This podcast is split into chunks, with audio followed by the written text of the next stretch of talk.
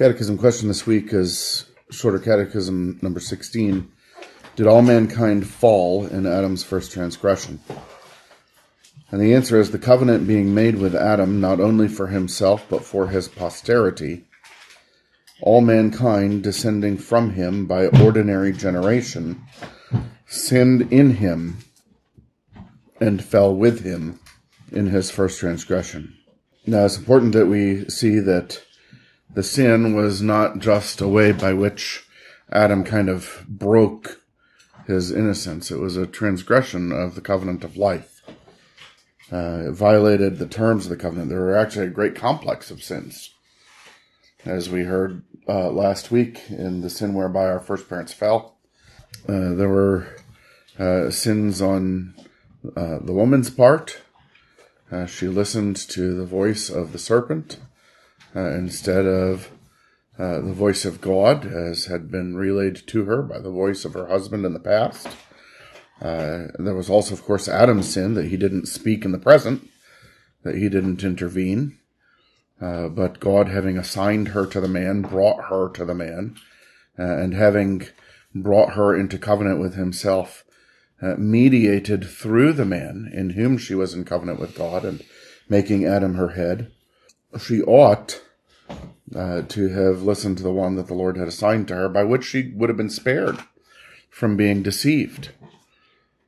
Uh, so yes, as far as eating the fruit goes, she was deceived, but there were already sins involved, not following God's order, uh, and therefore already not following God's order, she was more susceptible uh, to Uh, modification of God's word. And also, of course, Adam uh, did not do his duty as uh, a husband to intervene between uh, her and the serpent, to protect her from the serpent, first of all, and uh, and the serpent's ideas, and second of all, to teach her uh, better, to intervene also as her teacher. Uh, and the scripture tells us that Adam was not deceived. He knew exactly what was happening. Uh, and yet he was willing and hopeful, uh, giving himself even to the same sin by which the serpent fell. Uh, and we remember that in all of these things, he was our head, he was our uh, representative. That's dreadful to uh, to think that we have in each of us Uh, the same sinfulness that imitates that by which Lucifer fell, uh, that we would be like God in knowing good and evil, determining it for ourselves, displacing God. Uh, and so there are many sins, but the sin by which they fell uh, was eating the forbidden fruit. Now, uh, the woman ate first. Uh, and she did become a transgressor uh, by her eating, as First Timothy two also says. Being deceived, she ate and became a transgressor. I think New King James says, uh, fell into transgression. Uh, but it's in Adam that we sinned, and it's in Adam that we died, uh, according to Romans five. Uh, and so this shows us uh, that it's not just that we are uh, descended Uh, from Adam. It's that he was the covenant head, because we're also descended from the woman. And yet the representation, the sinning as a representative person, or as the larger catechism has it, as a, a public person, that belonged to Adam uh, and not the woman, who would come to be uh, called Eve by him when he believed the gospel that the Lord had pronounced with reference to her. It is interesting that when he is giving the curses, he doesn't tell the woman uh, that she is cursed for her sin. In fact, the implication is that she is cursed especially for Adam's sin. Not that she didn't sin, not that she didn't even deserve hell. She did. But to the serpent, he says, because you have done this, you are cursed, blah, blah, blah. To the man, to Adam, in verse seventeen of Genesis three, he says, because you have heeded the voice of your wife, this overturning of the order that the Lord had given them, and have eaten from the tree of which I commanded you, saying you shall not eat of it, broken the uh, the terms of the covenant of life, cursed as the ground for your sake. Uh, now, with the woman, he doesn't use the word cursed, and he doesn't tell her, because of what you have done. Rather, her curse uh, comes in connection with the man. It says, I will multiply, greatly multiply your sorrow and your conception. In pain you shall bring forth children. Uh, and so she is going to have uh, the sorrow of conceiving children as a sinner with another sinner. And those children whom she conceives and bears then will be sinners because their father is a sinner. And so she'll be a sinful mom of sinful children who are born of a sinful father.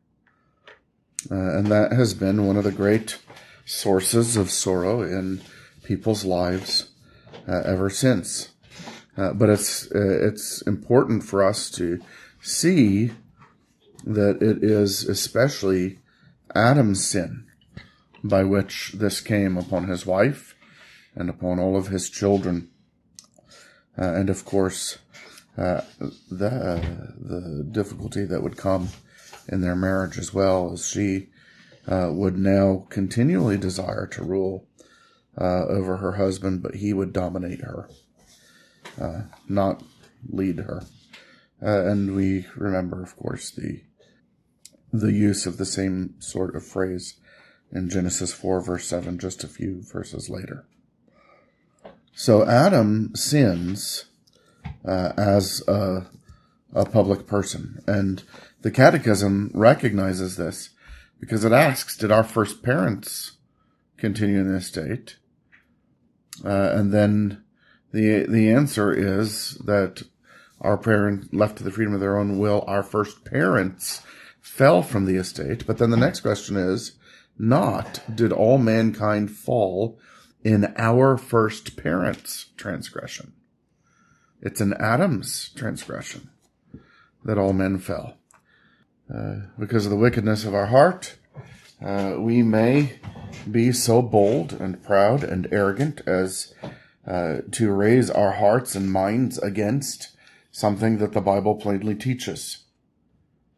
Um, let us be very careful when we ask questions. Uh, if you ask, how can this be, in order to understand more, because you are receiving it as true, uh, and uh, trying to understand the truth of what God has said, that's one thing. But if you say, how can this be, because you're questioning the fairness or the justness Uh, of a public person, of a federal representative, then you are raising your heart and mind against God. And so be careful even how we uh, ask the question. And of course, we don't want federal representation to be done away with. Because if we got rid of federal representation, where one man could sin and all who are federally represented in him would sin and fall and die with him, we would lose federal representation where one man could obey and one man could suffer. And all of our obe- all of our guilt would be put away by his suffering.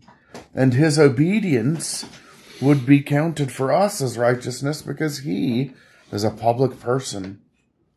And he was doing that for all who are counted in him and who are then brought into him by faith that the Spirit gives us to believe into Christ. And so we absolutely depend upon the validity of federal representation, of having a federal head who acts, and we are counted as acting in him, and the um, the consequences of what he does come to us uh, in him. And so it's very important that we Uh, that we maintain this doc- doctrine of federal representation, the covenant being made with Adam, not only for himself, but for his posterity, all mankind descending from him by ordinary generation. That is, every man who is born to a woman by a father who is a sinful federal head. Like we were just hearing about uh, in the difficulty that would come upon the woman in Genesis three sixteen. Uh, Mary uh, was susceptible to all the ordinary pains and difficulties of childbirth and conception. And Mary was susceptible to all the difficulties that come from being a sinful mother. For instance, when she's worried sick about her son, um, because uh, they make it, you know, they leave uh, Jerusalem, uh, and then they get to uh, to camp, and they look around, um, and uh, and Jesus isn't there, and she has to go back, uh, and she even reproaches him, as I'm sure her heart reproached her for doing later. How could you do this to us? But Mary never had the sorrow. Well, not until the other kids. In Jesus, Mary never had the sorrow of having a sinful son. He was not a part of the curse because he did not have a sinful father for his federal head before God. Now, nationally and civilly in Israel, when he's adopted by Joseph, uh, there is there is a propriety of tracing a line through Joseph, and we see that uh, in the Gospels. But before God, he had no federal head, and so he did not descend from Adam by ordinary generation. Probably don't have to tell you, uh, but it's important to remind you, each of you have descended from Adam by ordinary generation, because each of you were conceived by a sinful father, uh, as was I as well, as much as I uh, love my dad, uh, but it does no dishonor to speak in this way. So we all sinned in Adam and fell with Adam in his first transgression. And the, this is taught in many places, but uh, most plainly uh, in Romans chapter five, verse twelve. Through one man sin entered the world, and death through sin, and thus death spread to all men because all sinned. Uh, and they had sinned and died not by repeating sins, Uh, when the law uh, had not yet come, but they died because of their sin in Adam, which is what verses thirteen and fourteen uh, argue. And then verse fifteen, by the one man's offense, many died. So we sinned in him, and by his sin we died, and because of his sin we died. Uh, we are uh, dead Uh, uh, dead on arrival. We are sinful at conception. We are spiritually dead. Uh, Adam and his wife died in the day uh, that they sinned, far more than they would die, you know, some nine hundred plus years later, at least, at least in Adam's case.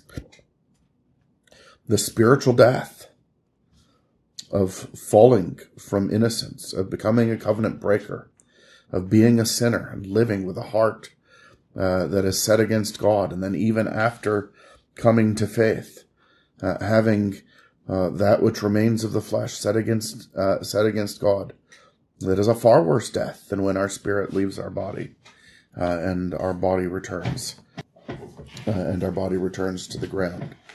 Uh, and so we died in him, not because we were actually there. You don't pre-exist. You come into the world when you are conceived. But the reason you are born dead is because you were federally represented in him who sinned. And so by the one man's offense, many died. Verse seventeen, by the one man's offense, death reigned through the one. Verse eighteen, through one man's offense, judgment came to all men. Verse nineteen, by one man's disobedience, many were made sinners.